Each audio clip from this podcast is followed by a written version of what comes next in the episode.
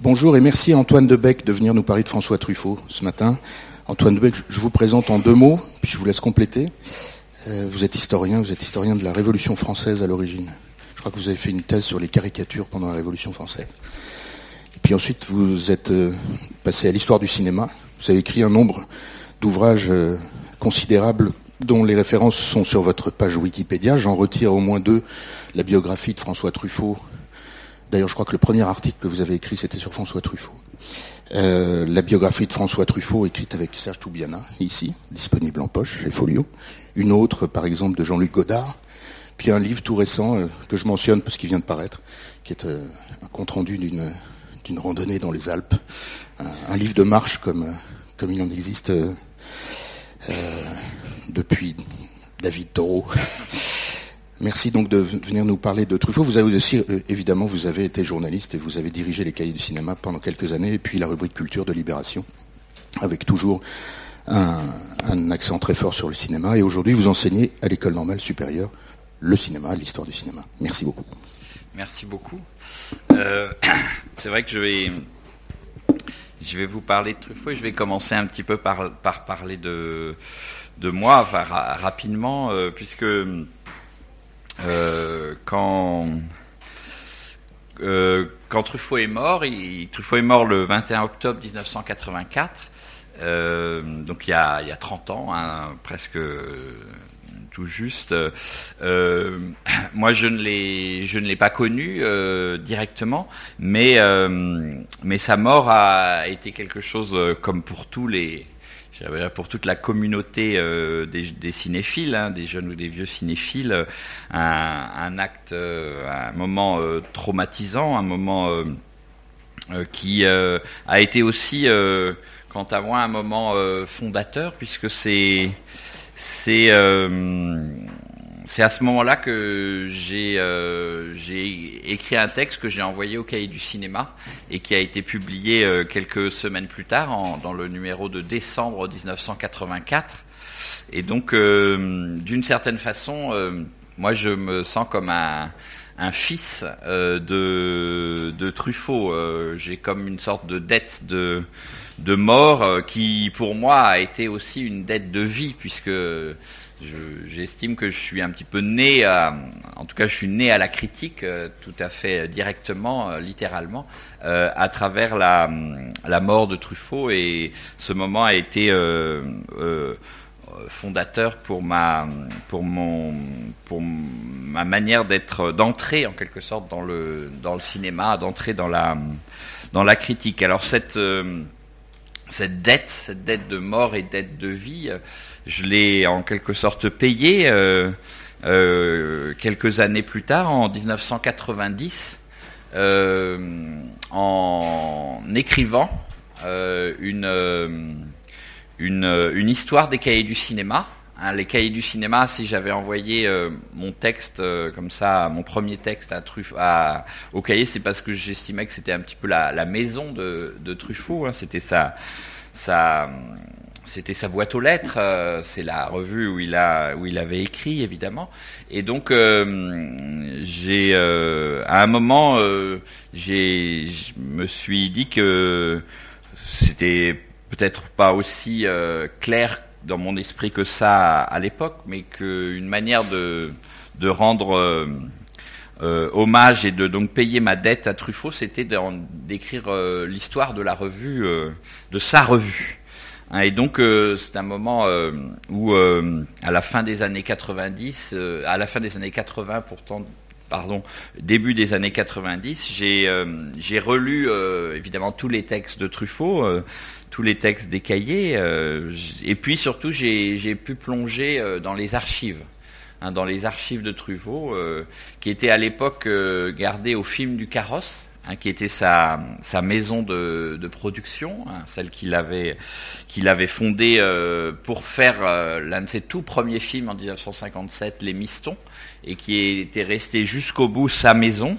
Et donc dans ce, dans ce lieu qui était près des Champs-Élysées, un, appartement hein, transformé en, bureau. Euh, il y avait euh, effectivement un, une pièce hein, qui était dédié aux archives de Truffaut. Et cette, cette pièce, j'y ai trouvé ce que je cherchais à ce moment-là, quand j'y suis allé, c'est-à-dire un dossier qui était extrêmement important pour moi et très complet, très, très impressionnant même sur les cahiers du cinéma.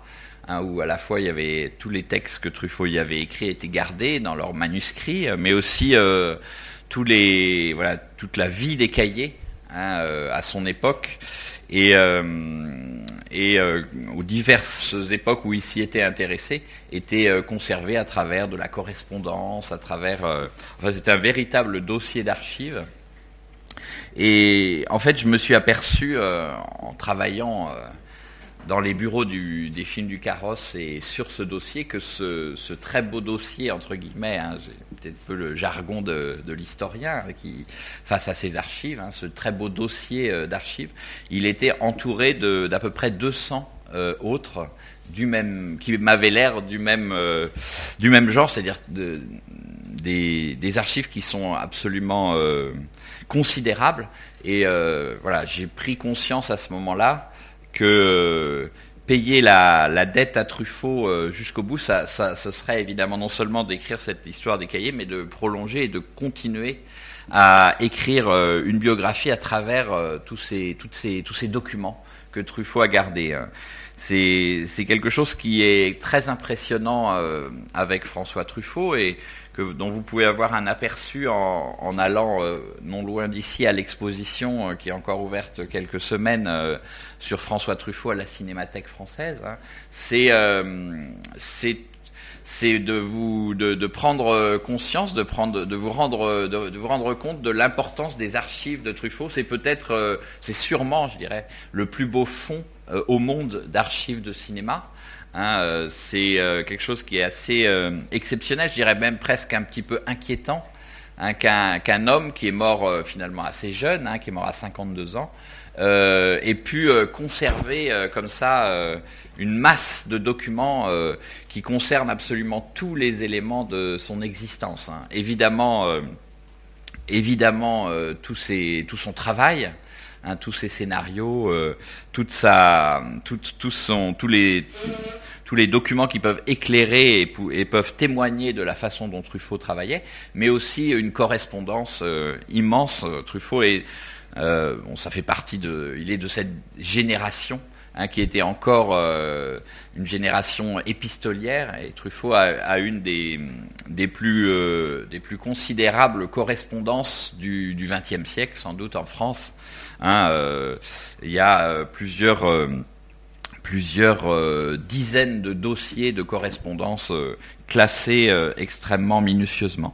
Donc pour rentrer, je dirais, dans le, la personnalité, je, dirais presque, j'avais ce sentiment en, pénétrant comme ça dans les archives du carrosse, et, en rentrant dans cette pièce des archives, de, pénétrer un peu dans le cerveau de, François Truffaut. Hein. Euh, je voulais un petit peu commencer en décrivant un peu ces lieux, hein, parce que ce lieu n'existe plus. Hein. les, films du carrosse... Euh, euh, tout a été finalement euh, vendu et les archives sont maintenant à la Cinémathèque française hein, euh, depuis 1999-2000. Hein, c'est ça qui a donc servi de, base, de fond à l'exposition François Truffaut actuelle et, c'est à la Cinémathèque française, donc depuis une quinzaine d'années, le, le fond le plus, euh, le plus consulté hein, de la cinémathèque française. Hein. C'est le fond où les, chercheurs, les, plus ou moins jeunes, sont les plus euh, assidus et qu'ils exploitent, euh, entre guillemets, avec le plus de, de, présence et de constance. Hein. Donc ce lieu, les films du carrosse, était constitué, je dirais, autour de deux pièces. Hein, où on pouvait euh, rentrer encore euh, à ce moment-là. Euh, il y avait ce que j'appelle donc la salle des archives, hein, la salle cerveau, avec ce, avec ces dossiers, hein, à peu près 200 dossiers. De, des, gros dossiers à couverture à, dos bleu comme ça. Dans, la, dans l'exposition de la Cinémathèque, il y a une sorte de reconstitution un peu stylisée de, ce, de, ce, de cette pièce-là, de cette pièce cerveau où on, on peut, euh, en tirant comme ça euh, les, une, reproduction de la, de la, bibliothèque, de la, de la salle des archives, voir euh, des documents qui apparaissent. Hein. Donc il y a, voilà, c'était cette salle, cette salle cerveau qui témoigne du rapport que Truffaut entretenait à l'archive, hein, qui a un rapport à la fois, je dirais, compulsif. Un Truffaut a absolument tout gardé de lui, de sa vie, euh, y compris des choses euh, très précoces. Hein. Il a commencé à 12 ans euh, à archiver, en, quelque sorte, à garder, à conserver, notamment les cartes postales, les lettres qu'il envoyait à ses, parents ou à ses amis, et jusqu'au bout, hein, jusque à ce dernier moment qui est le, ce qui s'appelle le scénario de ma vie, Hein. Une fois que Truffaut a été euh, malade, il, a senti qu'il était, euh, dans les derniers mois, euh, incapable de faire un film, d'avoir l'énergie de faire un film, et il a décidé d'écrire ses mémoires, hein, et de les écrire sous forme, je dirais, de fictionnelle, hein, sous forme d'une suite de, nouvelles, de, courts récits, et pour cela, il a, il a commencé à travailler avec euh, un de ses amis les plus proches, qui était d'ailleurs euh, chargé, on reconnaît bien son écriture sur les dossiers, hein, chargé des archives en quelque sorte, hein, c'était son, son archiviste. Euh, Truffaut était son archiviste en chef, et lui c'était en quelque sorte son assistant archiviste, hein, celui qui lui l'aidait, qui l'a aidé notamment à, la fin de sa vie à reclasser, à, à, reprendre l'ensemble de ses archives. Et donc Truffaut, qui s'appelle Claude de Givray, lui a dicté, euh, c'est le dernier document qu'on ait dans ses archives, dicté euh, un, récit de sa vie. Un récit qui, fait une quarantaine de, pages, il en reste une quarantaine de pages. Il a dû euh, se faire pendant une dizaine, quinzaine d'heures. Ensuite, Truffaut s'est arrêté. Il était sûrement trop, trop fatigué pour continuer. Et donc voilà, ce projet, cette, cette élaboration du, dernier, du dernier, de, qui, qui, qui, constitue la dernière source d'archives de la vie de Truffaut, hein, le scénario de ma vie, il en reste cela qui témoigne d'une étape, une des premières étapes sans doute sur le processus qui devait conduire Truffaut, qui, a, qui envisageait de signer un contrat donc pour ces mémoires sous forme de, courts euh, récits, de courtes, de courtes nouvelles. Donc euh, voilà, Truffaut avait un rapport euh, extrêmement fort, je dirais de type compulsif, hein, à l'archive. Il conservait absolument tout. et il avait, d'autre part, ce, que je pourrais qualifier de rapport vital à, à, archives. C'est-à-dire que ces archives le constituaient il avait non seulement euh, le goût euh, de l'archive, un goût euh, obsessionnel de l'archive, mais une nécessité, plus encore, une nécessité, un besoin vital de l'archive, puisqu'elle était en quelque sorte lui-même. Elle était à la fois lui-même et son œuvre. Hein, c'est ça qui est extrêmement beau et émouvant hein, dans l'archive chez Truffaut, c'est qu'elle le définit entièrement. Donc vous avez cette salle, euh, cette salle cerveau, cette salle des archives, hein, qui était euh, véritablement dans la spatialisation, dans, l'architecture euh, des films du carrosse, le centre hein, de, des lieux. Et puis dans un coin, vous aviez deux autres pièces. Vous aviez le bureau de François Truffaut, qui était un petit peu légèrement à l'écart, un peu dans l'ombre aussi, le bureau là, non pas cerveau, mais le bureau presque caveau, un peu de, de, Truffaut, puisqu'il euh, y avait une ambiance qui était euh, presque un petit peu funèbre. Hein, c'était un peu la chambre verte de, François Truffaut, si vous voulez, où il conservait toutes les traces de ses, euh, de ses amitiés, de ses amours passés, et notamment celles qui étaient disparues. Hein, c'est là où on avait euh, notamment euh, le, bureau de, Truffaut, où il travaillait euh, par ailleurs, donc il y avait une, force de vie évidemment qui était très présente, mais il était entouré de photographies de, des gens qu'il avait admirés, et beaucoup évidemment étaient, étaient morts. on a un petit peu quelque chose qui ressemble donc à la, Chambre verte, pour ceux qui ont vu ce, film, hein, qui est un culte des morts un culte des morts qui passe beaucoup par la photographie et chez Truffaut par le livre. Hein, il y avait aussi une bibliothèque extrêmement importante qui était une bibliothèque personnelle, non pas de ses propres livres, mais des livres qu'il avait lus depuis, là encore, son enfance, hein, puisque Truffaut a été un, lecteur boulimique depuis son adolescence.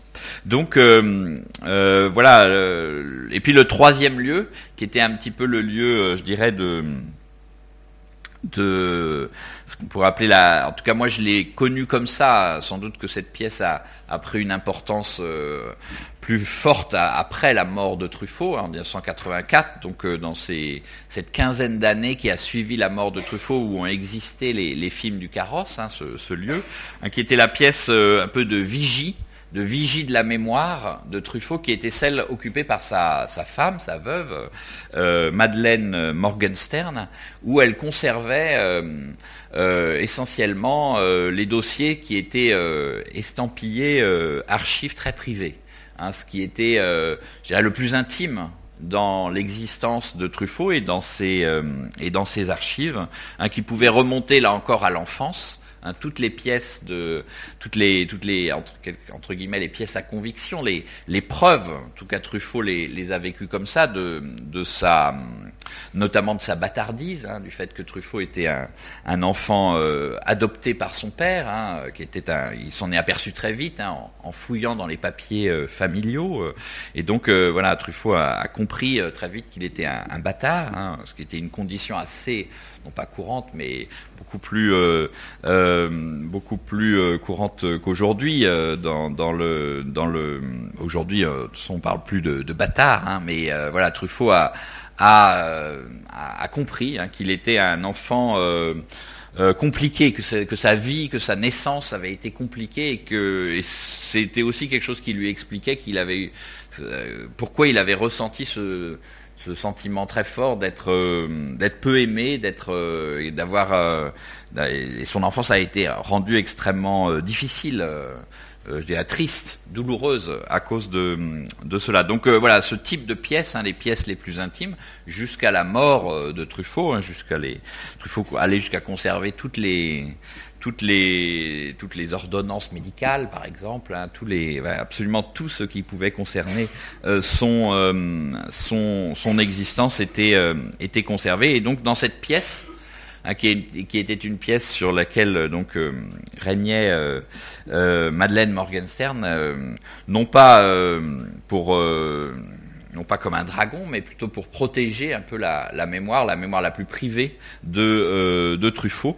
Et, euh, euh, voilà, Truffaut avait en, quelque sorte fait lui-même le, tour un petit peu de, ce, de cette géographie, hein, de, cette, de, l'architecture intérieure des films du carrosse, puisque euh, il était lui-même dans les derniers mois revenu, revenu euh, il est revenu euh, vivre avec sa femme, avec sa première femme qu'il avait quittée près de, 20 ans auparavant, et donc il, est venu revenu mourir en quelque sorte chez sa, chez Madeleine Morgenstern. Donc voilà, elle, elle, bouclait en quelque sorte cette cette boucle là. Alors donc la le rapport de Truffaut euh, aux archives et je le disais tout à l'heure, un rapport euh, à la fois compulsif et, euh, vital. Hein, il faut savoir que, que Truffaut a, beaucoup travaillé ce corpus d'archives, entre guillemets, hein, c'est un corpus qui était extrêmement vivant pour lui, puisqu'il n'a cessé tout au long de son existence de, euh, le, renforcer, hein, de, récupérer des documents euh, de son existence qui avaient pu euh, lui échapper. Le, plus, le moment le plus fort de, cela, ça a été à la, mort de sa, mère hein, en 1968, à l'automne 1900, au, début de l'année 1968, Truffaut bon, qui n'avait pas de, comme je l'ai signalé euh, tout à l'heure, qui avait des rapports très, euh, très lointain, très distant, voire euh, très problématique avec ses parents, avec sa mère euh, notamment, hein, celle qui, qui, qu'il il estimait qu'elle l'avait négligée, qu'elle n'avait pas élevé, qu'elle n'avait pas aimé surtout. Truffaut s'aperçoit quand cette femme meurt, qui n'a pas vu depuis assez longtemps, que en fait elle a conservé hein, chez elle énormément de choses malgré les ruptures malgré euh, par exemple les 400 coups, hein, qui a été un moment euh, euh, de rupture très douloureux, puisque ses parents ont vu le film et se sont aperçus de, l'enfance qu'avait eu leur, leur fils et, de la manière dont il la décrivait. Hein. Donc il y a eu une rupture familiale extrêmement brutale à ce moment-là. Et malgré cela, donc sa mère avait conservé énormément d'archives, énormément de documents qui montraient qu'elle était en fait évidemment très fière Hein, de, la, carrière de son, fils. Et donc euh, Truffaut a, a, plongé dans, l'appartement euh, où vivait sa mère. Euh, voilà, il a, et a récupéré énormément de, documents qui concernent son, notamment toute son enfance. Hein, donc voilà, il y a un premier, mouvement chez Truffaut qui est un mouvement qu'il a je dirais, prolongé toute sa vie, qui est un moment mouvement d'accumulation, hein, accumuler les, archives. Alors, euh, qu'est-ce que, euh, disent ces archives Pourquoi est-ce qu'elles sont si vitales pour lui hein, D'une part, euh, elles disent, elles disent son enfance. Hein, c'est quelque chose d'extrêmement fort, et vous savez que Truffaut a à tisser euh, ce fil avec l'enfance à travers ses propres œuvres, à travers son propre cinéma, hein, qui, part, tout part de là euh, chez lui. Et donc euh, je voulais vous, lire et vous montrer ce type d'archives hein, qui concerne l'enfance de, Truffaut. voilà par exemple une lettre qu'il a, récupérée, hein, qui est plutôt qu'une lettre, d'ailleurs c'est une rédaction Hein, une rédaction qu'il a rédigée en entrant euh, dans le centre des mineurs euh, délinquants euh, quand il avait 16 ans, hein, plutôt 17 ans, 17 ans, 1 mois et 15 jours exactement. Et donc en entrant dans ce, centre, dans ce lieu de pédagogie, euh, même s'il était un petit peu particulier. Hein, une des premières choses qu'ont demandé les, enseignants, c'est de voilà, rédiger, euh, rédiger ce qu'a été votre vie. Hein, et voici donc ce que Truffaut, euh, ce que Truffaut écrit. Donc ça fait partie de ces documents que Truffaut a récupérés en 68 à la mort de sa mère qu'elle avait elle-même conservée. Ma vie, écrit-il, ou plutôt ma tranche de vie jusqu'à ce jour, a été des plus banales. Je suis né le 6 février 1932 nous sommes aujourd'hui le 21 mars 1949. J'ai donc 17 ans, 1 mois, 15 jours. J'ai mangé presque tous les jours, j'ai dormi presque toutes les nuits, j'ai à mon avis trop travaillé. Je n'ai pas eu assez de satisfaction ni de joie. Les Noëls et les anniversaires ont tous été quelconques et décevants. La guerre m'a laissé indifférent et les abrutis qui la faisaient également. J'aime les arts et en particulier le cinéma. Je considère que le travail est une nécessité comme le rejet des excréments, et que quiconque aime son travail ne sait pas vivre. Je n'aime pas les aventures et je les ai évitées. Trois films par jour, trois livres par semaine, des disques de grande musique suffiraient à faire mon bonheur jusqu'à ma mort, qui arrivera bien un jour prochain et qu'égoïstement je redoute. Mes parents ne sont pour moi que des êtres humains, c'est seulement le hasard qui fait d'eux mon père et ma mère. C'est pourquoi ils ne sont pas plus pour moi que des étrangers. Je ne crois pas en l'amitié, je ne crois pas non plus à la paix. J'essaie de me tenir peinard, à l'écart de tout ce qui fait trop de bruit. La politique n'est pour moi qu'une industrie florissante, et les politiciens des fripouilles intelligentes. C'est là toute mon aventure, elle n'est ni gaie ni triste, elle est la vie. Je ne fixe pas longtemps le ciel, car lorsque mes yeux reviennent au sol, le monde me paraît horrible. Donc vous avez là, euh, bon, quelque chose qui est évidemment euh, assez euh, un constat d'une lucidité et d'une tristesse terrible hein, pour un, jeune homme de, 17 ans et qui quasi suicidaire en quelque sorte hein, et, qui fait partie de ces documents hein, que Truffaut à, récupérer qui vont, euh, qui vont, qui parlent, qui témoignent hein, de son, euh, de son enfance, hein, de cette grande question hein, qui est en même temps son grand, en quelque sorte, traumatisme. il le dit ici, mes parents ne sont pour moi que des étrangers et c'est quelque chose qui évidemment est à la source de, euh, de tout son, de toute son, de toute son existence et de toute son œuvre. L'autre document que je voulais, alors peut-être qu'il faut que je, voilà, il est là.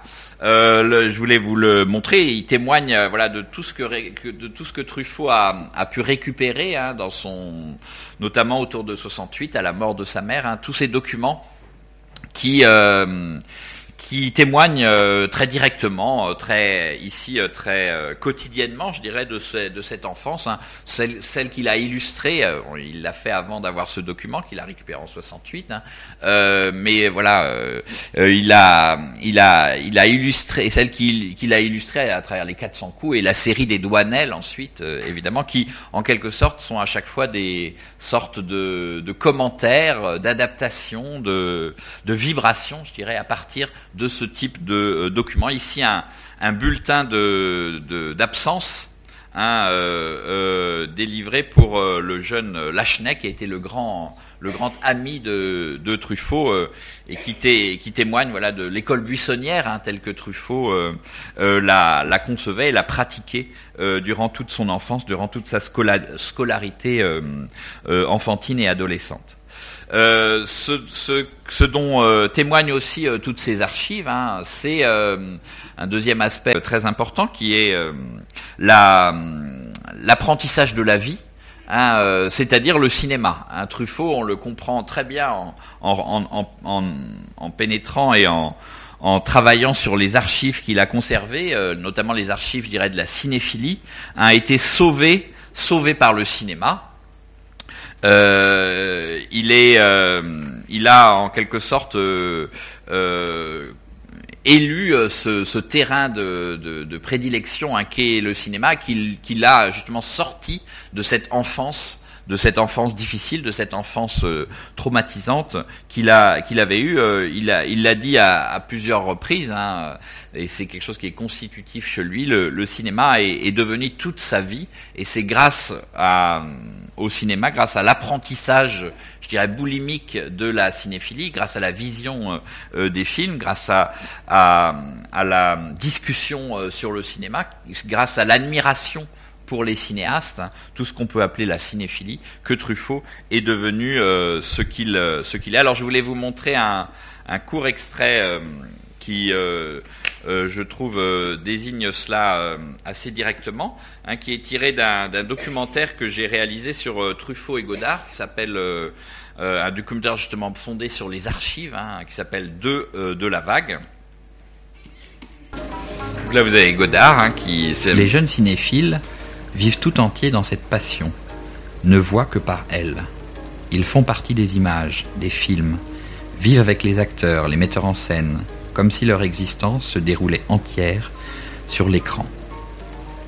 Ainsi, dans ce petit film muet d'Agnès Varda, qui nous sert d'intermède entre deux séances de cinéma, où, en 1961, Jean-Luc Godard lui-même et Anna Karina rejouent leur rencontre et leur mariage exactement contemporains. Tous ces jeunes cinéphiles se voient comme des êtres de cinéma. On allait souvent au cinéma. L'écran s'éclairait et on frémissait. Être cinéphile, c'est vivre pour se retrouver dans le noir de la salle, au royaume des ombres.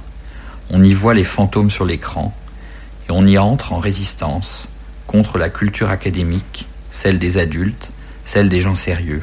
Là, devant l'écran, en bande, avec les acteurs, la vraie vie commence j'allais au cinéma en cachette. C'est-à-dire que souvent mes parents allaient au théâtre, par exemple, et j'étais censé me faire mes devoirs et me coucher. Et dès qu'ils étaient sortis pour aller au théâtre, je sortais, j'allais voir un film, et les films, ça durait un peu moins longtemps que les pièces parce qu'il n'y a pas les entractes. Et alors à la fin, il fallait que je rentre et que je me couche, euh, tout ça avant leur retour, ce qui rendait évidemment les visions de films très angoissantes. Et ça m'a probablement amené à partir plusieurs fois avant la fin.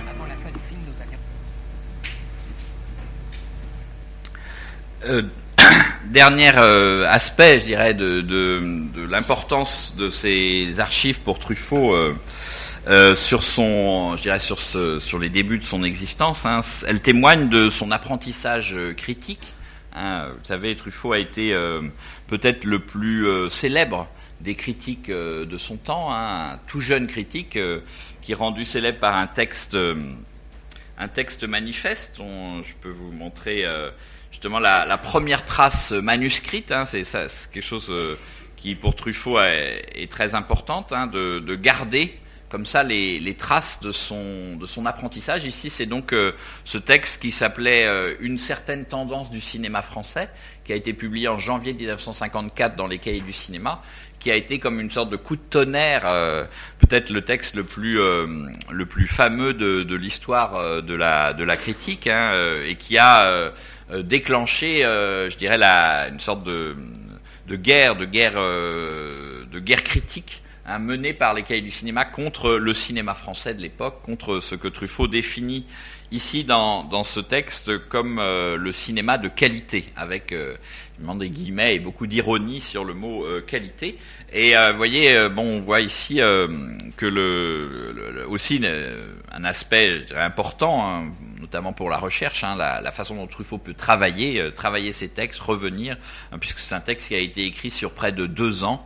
Et le premier titre, Le temps du mépris, avait, a finalement été euh, supprimé par euh, Truffaut. Hein. on est là devant euh, ce qui est la, pièce originelle, la, première, la première mouture de ce texte, enfin la première mouture en tout cas écrite comme telle, puisque Là encore, c'est la force de ces archives. Truffaut a conservé tous ses journaux intimes, tous ses, carnets de, notes, où il conservait justement euh, énormément d'annotations sur les films qu'il voyait, sur les, livres qu'il lisait. Et, dans, dans ce carnet, ce premier carnet de, de notes euh, qui datent euh, à peu près de ses euh, entre 16 et 18 ans. On voit les premières traces en fait de cet article dans des, notes sur des films qu'il voit où il retourne son amour, son premier amour pour le cinéma français de l'époque en haine et on voit exactement comment Truffaut, en quelque sorte, parvient à son idée, hein, cette dénonciation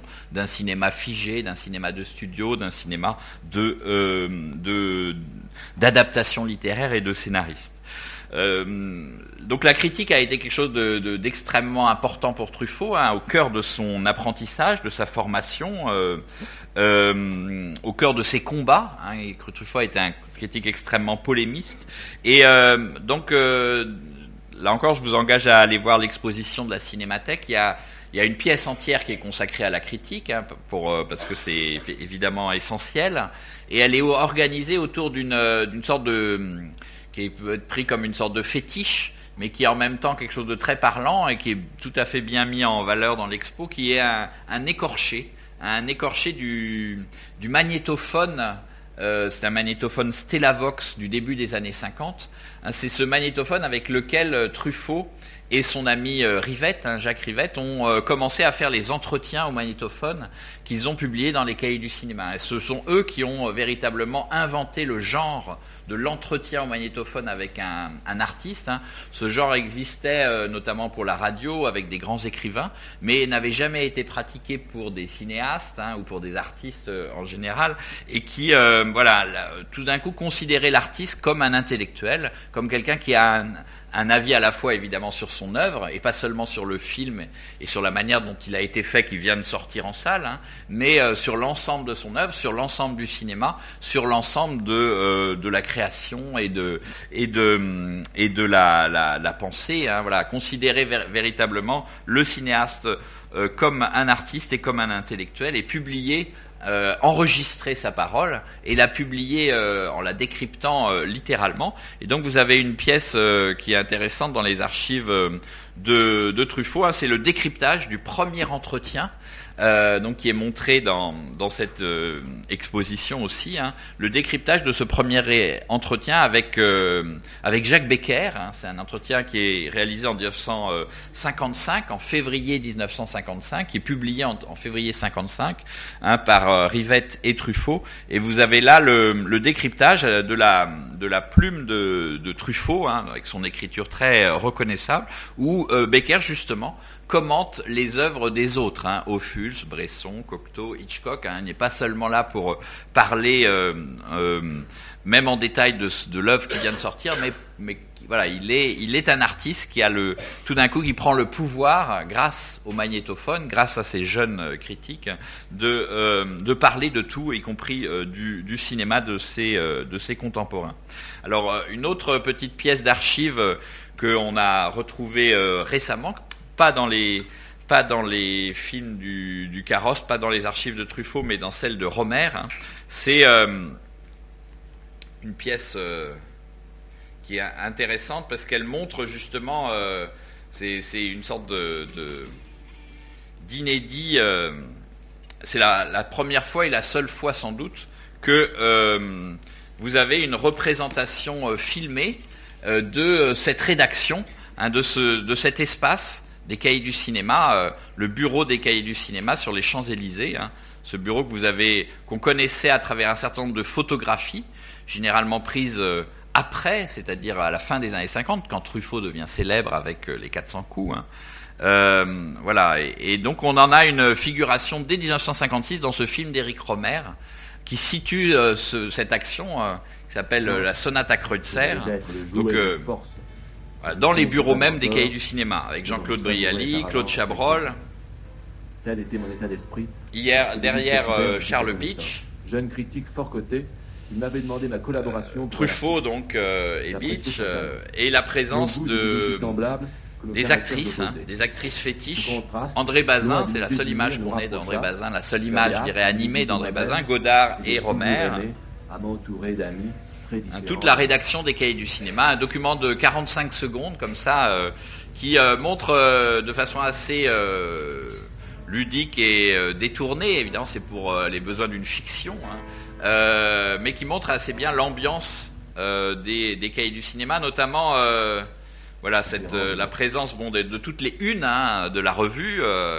et puis la présence aussi très fétichiste de toutes les, de toutes les actrices euh, admirées, hein, essentiellement les actrices américaines, hein, qui sont en, photo, vous le voyez euh, partout. Euh, euh, sur les, murs qui, bordent les, les cahiers du cinéma, une sorte d'ambiance un peu de, garçon, hein, comme ça, euh, qui est typique de la, cinéphilie euh, de, l'époque et, et de l'apprentissage de la critique hein, chez Truffaut, qui est un apprentissage à la fois extrêmement, je dirais, érudit, laborieux presque. Hein, il voit il a, Truffaut a dit qu'il avait vu plus de 3000 films en quelques, en quelques années. Euh, et euh, voilà, c'est un apprentissage finalement extrêmement classique hein, qui découle, qui décale plutôt vers, euh, vers ce qui était à l'époque une contre-culture, non légitime encore. Hein. La cinéphile, le cinéma et plus particulièrement le cinéma américain, le cinéma hollywoodien, qui est le grand amour de, de Truffaut,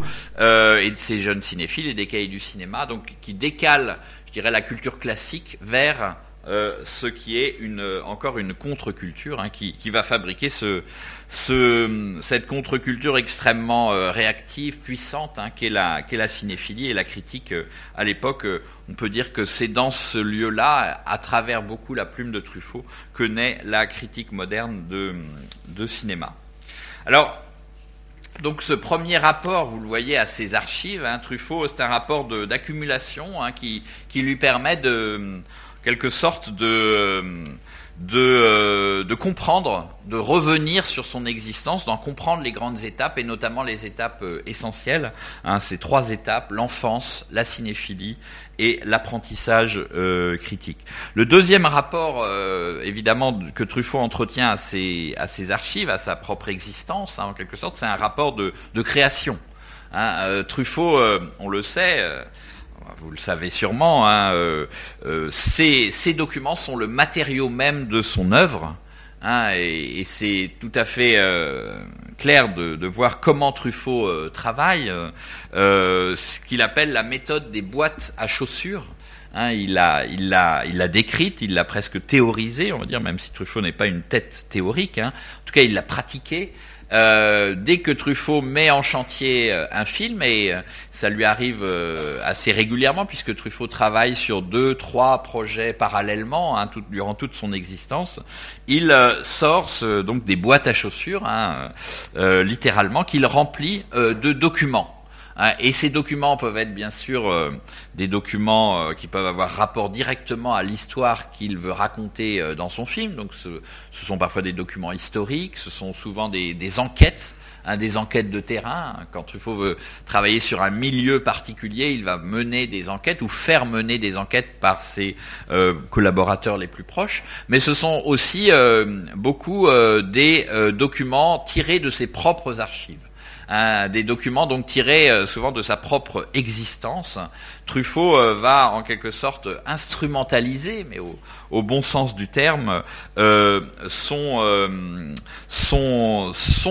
existence à travers ses archives qui sont convoquées à chaque fois par, par lui-même en tant que créateur, en tant que cinéaste. Un Truffaut, c'est là où je veux en venir, invente à partir de sa propre vie, Bon, c'est quelque chose qui est évidemment euh, très, très connu, mais ce qui est intéressant, c'est de, voir comment ça marche. Hein. Comment est-ce que Truffaut, euh, comment, quel est le processus de création à l'œuvre quand Truffaut utilise ses propres euh, archives. Alors, je vais, je pour ça m'appuyer sur, sur des documents, d'autres documents d'archives. Hein. Je vais revenir au premier document que, vous que je vous avais montré tout à l'heure et que je n'avais pas commenté jusqu'au bout. Hein, qui est un document euh, euh, qui, euh, qui est donc ce, cet avis d'absence hein, de, de Lachenay, du jeune Lachenay, qui est le grand copain de Truffaut quand il est gamin, quand il est en, ce qu'on appellerait au collège aujourd'hui. Et vous voyez écrit par le, proviseur, le directeur de l'école, une petite note comme ça en bas à gauche, hein. je crois que cet élève, donc il parle de, de Lachenay, est en promenade avec son camarade Truffaut. prière de sévir. Alors on est là devant un document évidemment qui, dit euh, quelque chose de la vie de Truffaut, hein, j'ai dit tout à l'heure, euh, l'école buissonnière à deux, euh, voilà les deux copains qui, quittent l'école et voilà ce document en témoigne directement. il témoigne aussi, je dirais, des, mœurs scolaires et puis du rapport que Truffaut raconte très bien dans les 400 coups. Hein, comment est-ce qu'il se fait prendre et comment est-ce qu'il Comment est-ce que tout ça va conduire à sa fugue, hein, finalement, prière de sévir Effectivement, les parents euh, séviront, les, enseignants euh, séviront. Euh, donc Truffaut va se séparer de ses parents et de, et de, l'institution scolaire. Mais, mais, plus encore, je dirais qu'il y a là quelque chose qui est, dans, dans, cette archive même, quelque chose qui est le, la trace, la première trace de la vibration de la création. C'est-à-dire comment est-ce que Truffaut transforme euh, peut transformer euh, une petite phrase comme ça euh, en, séquence de cinéma, hein, puisque vous avez toutes les 400 coups est constitué autour de la séquence de, de, l'école buissonnière, hein, où Truffaut ou, où Douanel et son, camarade, inspiré par Lachenay, quittent l'école et sont en vadrouille dans Paris, hein, dans les rues de Paris.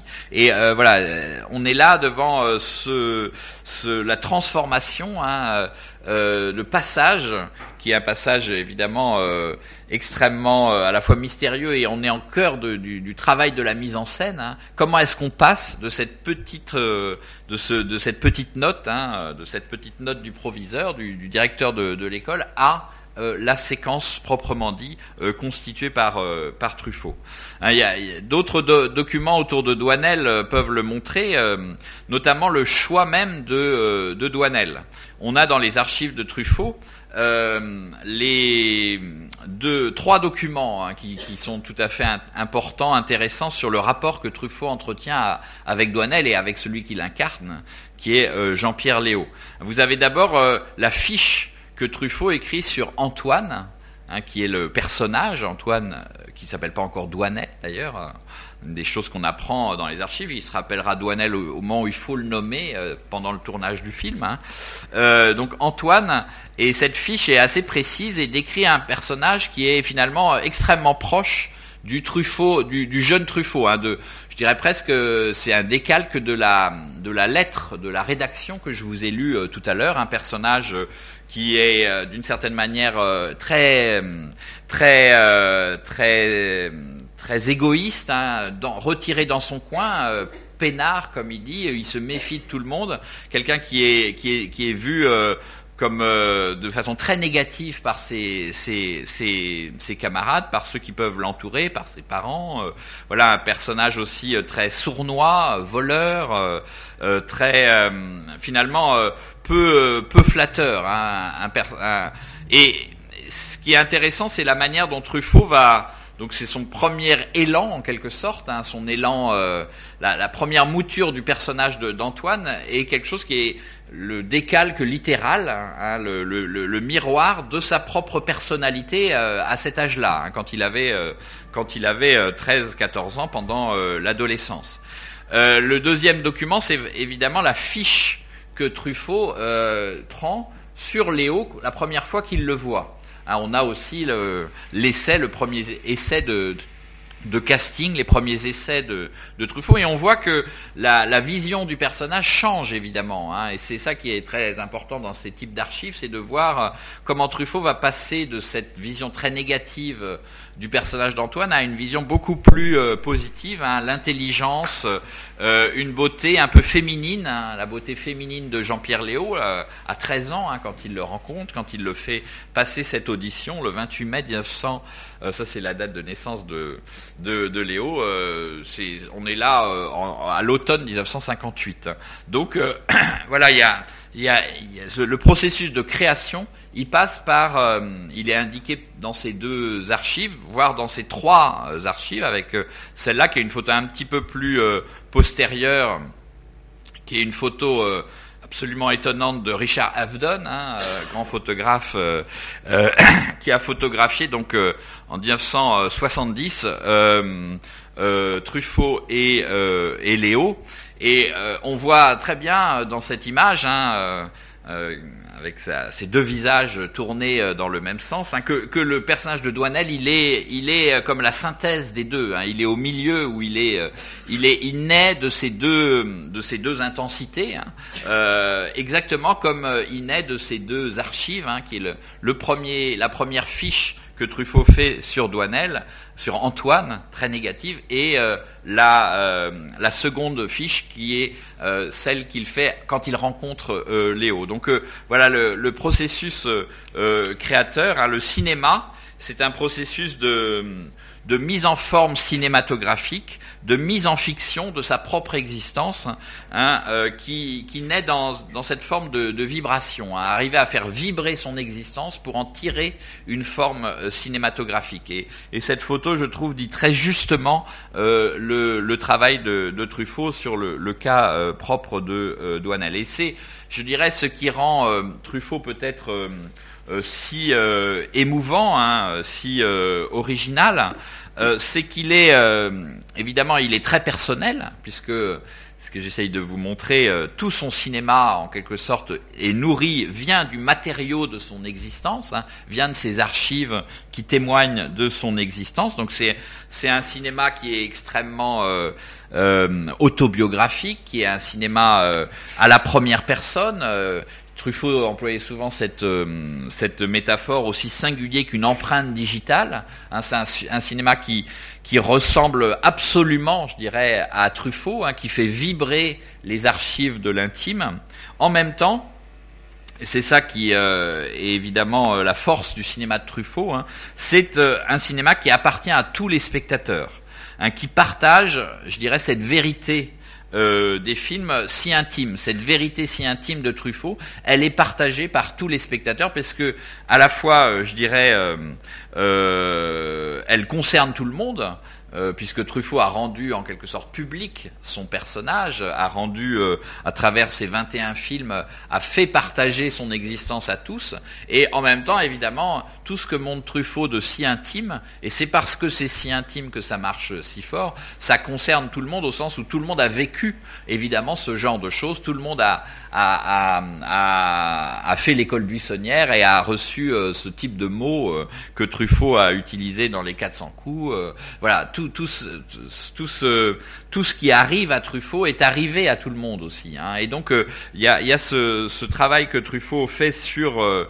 la mise en scène de sa propre existence. Évidemment, elle inclut chaque spectateur, au sens où elle concerne chaque spectateur parce que c'est Truffaut, et elle concerne chaque spectateur parce que c'est chaque spectateur euh, lui-même. Hein. donc c'est ce jeu, c'est Truffaut en quelque sorte n'est que lui-même et en même temps il appartient à tous. Hein, c'est ce jeu entre le singulier et le collectif à propos de sa propre existence qui caractérise le cinéma de Truffaut et qui en fait un cinéma euh, qui est euh, celui de, je dirais, de la mise en scène de l'intime, mais d'une mise en scène particulière qui est cette vibration, cette mise en forme euh, du matériau archivistique hein, et qui, définit le cinéma de, Truffaut, qui est peut-être son principal apport à l'histoire du cinéma. Hein, euh, vous avez des grands cinéastes qui ont révolutionné la, forme cinématographique elle-même. Hein, euh, bon, ne serait-ce que le, ce qui a été l'ami puis l'ennemi de Truffaut, euh, Godard, qui a transformé la, forme cinématographique. Hein, c'est son grand apport au cinéma. Truffaut ne transforme pas la forme cinématographique. Il a toujours eu une posture modeste même s'il est euh, beaucoup plus euh, peut-être euh, expérimental, voire avant-gardiste qu'on peut l'imaginer en regardant certains films dans le détail. Mais Truffaut a eu cette posture modeste de se mouler, de se couler dans le cinéma classique, dit classique. Hein. Le secret du cinéma pour lui appartient au maître ancien. Il se moule dans ce cinéma, mais ce qu'il lègue à l'histoire du cinéma, c'est sa vie. Hein, voilà, Truffaut euh, apporte son existence à travers ses archives, à travers ses films autobiographiques. Euh, c'est lui-même, c'est comme c'est l'homme Truffaut, hein, c'est l'homme cinéma euh, Truffaut qui est au fondement de son œuvre et qui est son grand apport à l'histoire du cinéma. Je finirai rapidement dans les, quelques minutes, les, cinq minutes qui me restent sur je dirais, euh, la conclusion, enfin l'aboutissement, la manière dont la boucle se boucle définitivement, hein, c'est que inversement, les films de Truffaut vont euh, produire de la vie hein, chez Truffaut. Hein. C'est non seulement euh, les films sont nourris, sont faits à partir de sa vie, mais le mouvement inverse existe aussi. Ce sont les films qui produisent, qui produisent de l'existence chez Truffaut. On pourrait donner euh, comme exemple son rapport aux femmes, euh, évidemment, puisque chaque film euh, est l'occasion d'une rencontre amoureuse, donc d'une nouvelle vie sentimentale. Hein, Truffaut est, on le sait, d'une certaine façon, le cinéma le rend extrêmement séduisant, et c'est lui qui avait une image très assez négative, même physiquement, de lui-même. Hein. tout d'un coup, quand il est quand il devient cinéaste, quand il est à la caméra, quand il est au travail, Hein, il se sent puissamment euh, irrésistible et c'est quelque chose qui est une réalité. Hein, et, le film en question, euh, bien sûr, raconte cette histoire euh, de séduction, cette histoire d'amour avec l'actrice, avec la femme qu'il séduit pendant le, tournage. On pourrait prendre l'exemple de, Jeanne Moreau pendant Jules et Jim, de Catherine Deneuve pendant La sirène du Mississippi, Fanny Ardant pendant euh, La femme d'à côté, euh, je pense qu'il n'y a que euh, Isabelle Adjani qui a dû résister en quelque sorte, et c'est l'histoire du film d'ailleurs, hein, d'Adèle H, hein. le film si, tendu et si compliqué et si finalement, on pourrait dire peut-être le, seul, un des rares, peut, juger l'œuvre de Truffaut de façon euh, tout à fait euh, balancé, hein, mais euh, il y a un film qui, résiste dans sa filmographie et qui pour moi est un, échec, hein, c'est Adèle H, hein, justement parce qu'il y a eu cette résistance de l'actrice à la séduction de, de Truffaut. Mais moi je voulais finir plutôt sur un autre exemple qui me paraît très emblématique, hein, dont la manière, de cette manière dont les films ont produit de, de, la vie, donc métiers, de métiers qui sont, je dirais, des métiers à la marge, des métiers extrêmement étranges, puisque Douanel, par définition, en quelque sorte, ne peut pas s'intégrer dans la société, elle restera toujours une sorte d'enfant. Et à un moment, Douanel est détective privé. Hein, il a voilà, c'est euh, évidemment aussi une référence au grand cinéma américain que Truffaut adorait. Il le fait détective privé, ce qui en France est une activité euh, bon, qui existe, mais qui est quand même euh, extrêmement résiduelle. Et, donc Truffaut va pour ça s'inspirer d'une agence hein, d'une agence de détective privé qui existe, qui existe d'ailleurs toujours rue du Louvre, hein, l'agence Dubli, et qui va lui qui va lui servir de terrain Hein, il, va mener l'enquête dans cette agence, hein, si je puis dire, pour euh, comprendre bah, les, voilà comment fonctionne euh, une filature, comment est-ce que travaillent les, détectives privés. Donc euh, voilà, Truffaut va, en quelque sorte s'immerger dans, ce, dans cette agence de détectives privés et, va devenir ami en fait avec le directeur de l'agence, qui pour le, le remercier hein, va lui proposer de mener une enquête pour lui. Et donc Truffaut euh, va lui euh, va lui demander en fait, on est en 1968, hein, sa mère euh, donc vient de mourir. Truffaut est en plein dans ce moment de, grande interrogation sur lui-même et il lui demande de retrouver son père, hein, de retrouver son véritable père. Euh, puisque Truffaut était, euh, savait qu'il avait été adopté euh, par Roland Truffaut, hein, qui n'était pas son vrai père, et donc il lui demande de retrouver son père. Donc vous voyez, c'est le cinéma même qui, entre dans la vie de Truffaut à travers cette agence détective que, où Truffaut a tourné, hein. voilà, comme une sorte de retour un peu ironique et en même temps existentiel, un vital. Truffaut utilise cet homme pour euh, produire de l'archive, de l'archive sur lui, mener cette enquête. Et donc cette enquête, elle, est, elle existe, hein, elle est dans les films, dans les archives euh, très privées, évidemment, euh, des films du Carrosse. Hein. Elle, n'a pas été déposée dans les fonds de la Cinémathèque. et donc effectivement, ce, détective privé, un bon détective privé, il parvient à retrouver le père de François Truffaut, hein, qui s'appelle Lévy, un Roland Lévy. Euh, qui vit à, qui est un dentiste, qui vit à Belfort. Et, euh, Truffaut donc a, en main tous ces documents. Euh, il, il, il se rend d'ailleurs à Belfort à la fin de l'année 1968 pour rencontrer son père. Et donc il, il, sait que son père sort à une vie très réglée et sort tous les jours à telle heure il a l'adresse, donc il se poste euh, au, voilà, en, bas de l'immeuble. Et donc il voit à, un moment arriver un homme euh, effectivement qui sort pour faire sa promenade quotidienne. Et il il reconnaît cet homme enfin il reconnaît il le voit pour la première fois et en même temps il le reconnaît évidemment. Et il ne va pas aller vers lui en fait. Il va le laisser passer euh, de quel droit est-ce qu'il viendrait bouleverser la vie de cet homme en lui disant tu es mon père euh, euh, Mais en même temps, Truffaut, bon, il va au cinéma, hein, il va voir la rue vers l'or de Chaplin au cinéma de Belfort. Là encore, on a le ticket, on a dans les archives de Truffaut hein, ce, côté très compulsif, le plan de Belfort avec le, le, dessin sur la carte de, la ville, du lieu où, le trajet de la gare à, l'immeuble où vivait son père. Euh, donc voilà, Truffaut, euh, voilà, le cinéma là a produit de l'archive et il produit de l'archive, produit de la vie euh, chez Truffaut. Il comprend, il connaît qui est son père et puis il comprend surtout tout cas, il, va mener lui-même après son, enquête auprès de, cousins et tout ça. il comprend aussi pourquoi est-ce que son père a, abandonné euh, sa femme, pourquoi est-ce que sa mère, pourquoi est-ce qu'il est, euh, il est un bâtard, hein.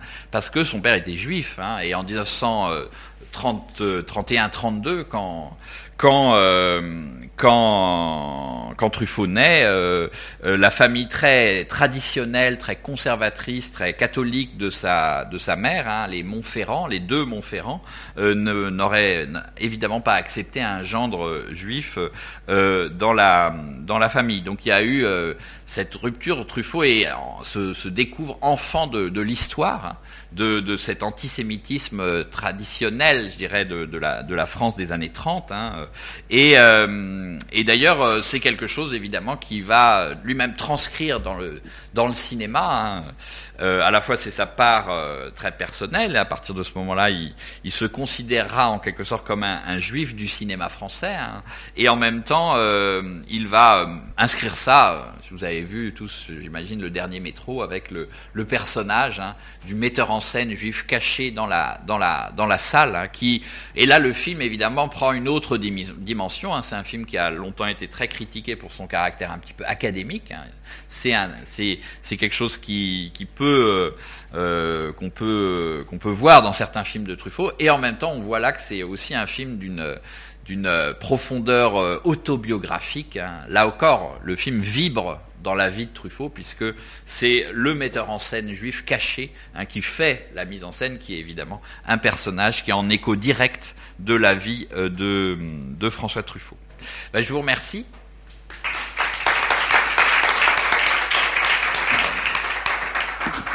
Grand merci d'avoir euh, accepté de jouer le jeu d'une heure seulement pour parler de, toute une œuvre et de, l'avoir fait si, brillamment. Je pense qu'on se donne deux minutes euh, peut-être pour des questions si, si vous n'avez pas cours immédiatement.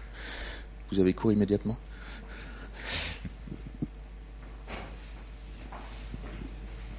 Est-ce qu'on sait ce qu'il est devenu, le fameux Lachenay dont il parle souvent? Alors, euh, Robert Lachenay a été pendant toute sa vie un très proche ami de Truffaut. Hein, et donc, euh, Truffaut l'a vu, euh, a essayé même de lui, faire, euh, le faire travailler avec lui. Hein. A été, son assistant sur certains films, a, même lui-même réalisé un ou deux courts métrages. N'a jamais réussi à percer véritablement, et donc il a entretenu aussi un rapport compliqué avec Truffaut, hein, qui était celui des deux qui avait réussi, lui étant un peu dans l'échec évidemment. Mais bon, Lachenay est resté en même temps un un proche de Truffaut, et notamment euh, à la fin de sa vie, hein, Truffaut qui s'était à plusieurs reprises brouillé avec Lachenay euh, pour ces raisons-là, hein, ces raisons un peu de frustration, hein, sûrement du côté de Lachenay, euh, d'envie, de jalousie, mais indicible, on ne peut pas dire cela. voilà, il l'a retrouvé à la fin de sa vie et quand Truffaut voulait écrire justement ce, ce, scénario de ma vie qui avait beaucoup de rapport avec l'enfance, avec la jeunesse, avec l'adolescence, donc il se retrouve, euh, et bon, il y a une description très belle par Lachenay de, retrouvailles avec Truffaut au dernier moment, comme ça, dans les derniers mois, où ils ont passé beaucoup de temps ensemble bah, pour euh, dans ce phénomène de remémoration comme ça de, la jeunesse. Alors Lachenay ensuite est mort euh, une dizaine, même plus, une vingtaine d'années après Truffaut, puisqu'il est mort en 2005. Hein, et maintenant, il est très présent, notamment dans l'exposition dans l'exposition Truffaut, puisqu'il a légué ses archives. Son fils a légué ses archives à la Cinémathèque française. Donc c'est un fonds qui est cinématographique, on va dire, par, euh, par l'amitié, voilà, par l'amitié qu'il a eu avec Truffaut, mais c'est un fonds très riche, euh, notamment sur euh, cette adolescence cinéphile commune. Hein. Il y a tous les, on a dans le fond Lachenay tous les, tous les carnets de cinéphilie, tous les agendas où on voit tous les films qu'ils voyaient ensemble, qu'ils annotaient. donc l'apprentissage de la vie et du cinéma est très très très bien éclairé hein, par les archives de la Merci. Euh, Truffaut, donc, c'est le nom du beau-père. Alors Truffaut, c'est le nom du beau-père de Roland Truffaut, hein, qui était un personnage intéressant euh, pour euh, d'autres aspects dont vous avez parlé tout à l'heure, c'est-à-dire c'est, c'est, un, un, des membres dirigeants du, club alpin français, c'est, c'est un grand marcheur, grand randonneur, grand et alpiniste aussi. C'est le premier français qui est monté au Kilimanjaro, par exemple. Donc euh, c'était la passion de Truffaut. Dans les 400 coups, on voit le père qui a une passion euh, comme ça dévorante, qui est l'automobile. Hein. Je ne sais pas si vous vous rappelez, les rallyes. En fait, la passion de Truffaut, c'était du, père Truffaut, c'était la randonnée. Et Truffaut donc a pris en, haine, en quelque sorte, dans cette enfance, cette, cette passion paternelle, et a toujours refusé de, marcher euh, sur les chemins de randonnée. Eh ben, merci beaucoup. Et j'espère une prochaine fois. La semaine, prochaine, on parle euh, langage théâtral avec Séverine Klein, et puis je vous envoie le programme de février euh, dans la journée. Si tout se passe, bien, parce que la journée est assez remplie.